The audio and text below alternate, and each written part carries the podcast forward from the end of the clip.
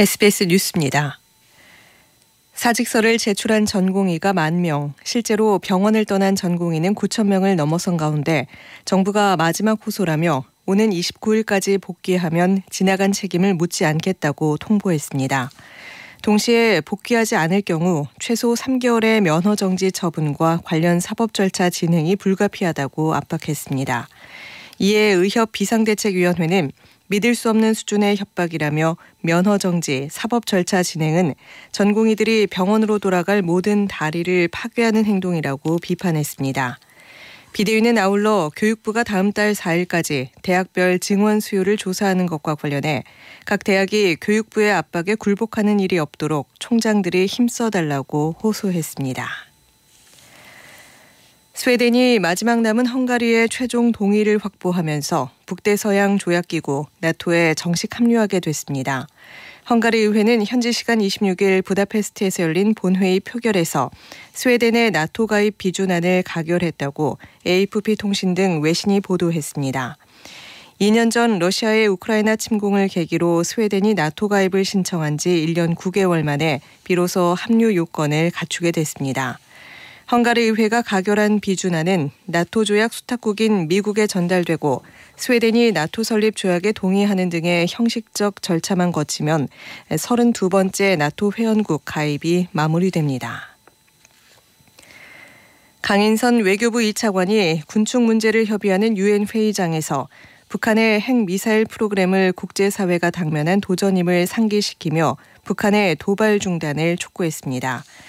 강 차관은 현지 시간 26일 열린 유엔 군축회의 고위급 회기 전체 회의 연설에서 국제 평화와 안보를 위한 가장 시급한 대응 과제인 북한의 불법적인 핵 미사일 프로그램에 대해 주의를 환기하고자 한다고 말했습니다. 이어 북한의 핵 미사일 집착은 군축, 비확산 체제를 실존적으로 위협하고 있으며 지난 몇 년간 북한은 여러 차례 유엔 안전보장이사회 결의를 노골적으로 위반하며 100발 이상의 탄도미사일을 발사했다고 지적했습니다. 어제 오후 4시 20분쯤 경기 안성시 공도읍 스타필드 안에 있는 스포츠 체험 시설에서 60대 여성이 추락하는 사고가 났습니다. 이 여성은 병원으로 옮겨졌지만 숨졌습니다. 경찰은 안전고리가 제대로 연결되지 않은 상태에서 사고가 발생했을 가능성에 무게를 두고 직원 등을 상대로 정확한 경위를 조사하고 있습니다. 스타필드 측은 송구스럽고 참담한 심정이라며 재발 방지책을 마련하겠다고 밝혔습니다. 평택에 있는 한 아파트 주차장에서 원인을 알 수 없는 차량 화재가 발생해 60대 한 명이 다쳤습니다.